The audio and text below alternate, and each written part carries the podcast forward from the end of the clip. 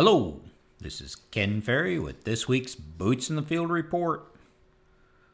All of us here at Crop Tech would like to thank all of the veterans and their families out there for your sacrifices.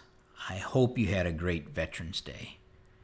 It's because of your sacrifice that we get to farm in the greatest country in the world. For the crop report this week, start out at Uh, Joe's out there at Osage, Iowa. He says they're about seventy to seventy-five percent done. Harvest has stalled due to snow and L P shortages. June corn running in that one forty to two ten range.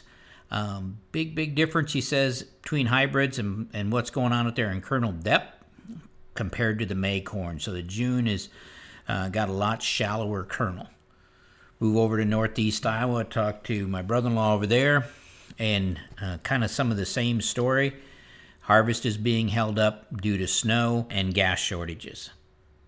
Still have uh, a few beans out there to come in yet, and probably better than fifty percent of the corn.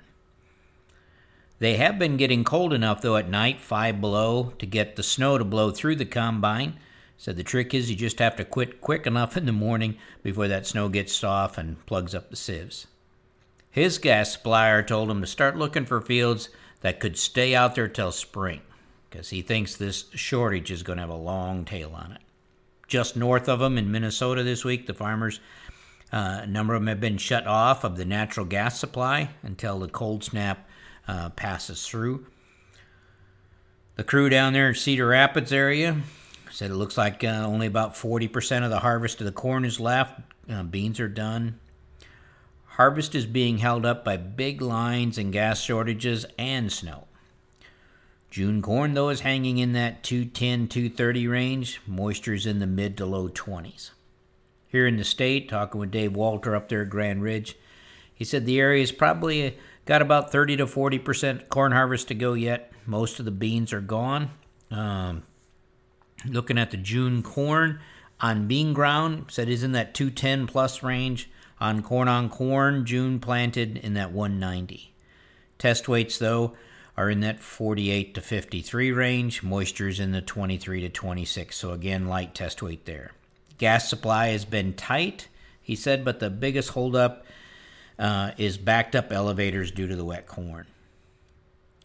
Dave thought the bean harvest was pretty much done, but he was surprised he had three fields planted on June twenty-fifth. And the yields went from fifty-seven to sixty-one bushels. So yes, that's pretty impressive for June twenty-fifth planting on soybeans. Talk with Jeff Rabidou over at Ritchie Grain in Wilmington. In his area, they have sixty percent of the corn crop to go yet. He thinks beans are about ninety-five percent done. Yields are holding in that one ninety to over two hundred bushel range, so this is better than most growers were expecting. But test weights again are light in that forty-nine to fifty-five pound range. Moisture's in that twenty to twenty-eight percent range. Jeff said between the high moisture and the light test weight, it's really slowed up the drying capacity. They have to keep a close eye on their dryers so they don't catch on fire. They're still wet. Some growers are fighting getting stuck in the field, so it was kind of welcome the frozen ground they had uh, for some growers to get back in. And he believes when it does thaw back out that we'll probably have to worry about where they drive uh, going back into it. Jess said they've been getting plenty of gas for their one L P dryer or their one L P outlet, but some farmers are waiting for gas up there as well. I took a plot out in the Crescent City area this week. I would say on the trip up there, uh, about forty percent of the corn harvest is yet to go. In that area up there, June corn running in the one eighty to two hundred bushel range if you got rain. If you're in that belt that didn't get the rain up there, ninety to one forty. We had another uh, flex hybrid plot come out. It had twelve hybrids in it this week. The plot average at twenty-two thousand was two hundred thirteen bushel at thirty-six thousand two hundred forty-one bushel. One variety was only two and a half bushel better at thirty-six thousand, while another variety was forty-nine bushel better at thirty-six thousand. For the Crop Tech customers, we have set the date for the hand harvest. It's going to be December eighteenth here at the office.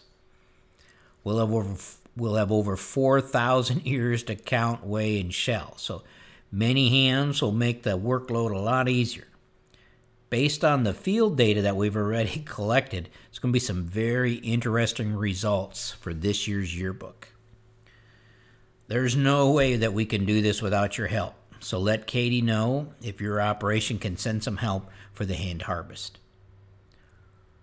We'll also have our beginning and advanced basic meeting on the following days, December nineteenth and twentieth. Like it has been for over twenty years, this will be two days dedicated to agronomy and the Crop Tech systems approach. You'll receive email invites. This is a good meeting for new or potential customers, as well as other people you think would benefit in your operation, such as landlords and farm managers. A lot of anhydrous went on in areas this week, especially to the south. Uh, a lot of strip till getting done. The crew is able to get out and put in a couple of strip till plots for next year's plot season. So while the harvest has slowed growers, a lot of growers have been staying busy with tillage and strip till. Some growers planning to start the fall burn down programs next week. I would like you to keep the Ferguson family in your thoughts and prayers. Steve Ferguson of Clinton, Illinois, passed away this week at ninety-four years of age. Steve was one of our charter customers when we started Crop Tech over twenty-five years ago. Steve was a peach of a guy, and he'll be missed by all. It wouldn't hurt to add the drivers and employees working in the L P business to your prayer list as well, as they do their best to get us out of this squeeze. Snow has not shut down our soil testing crews, so keep calling in the fields as you get them out. We want to get them all pulled before it freezes up. We usually ask you to get your yield map data into the office by December first. Now, we realize that if things don't improve soon, a lot of growers won't be finished by then.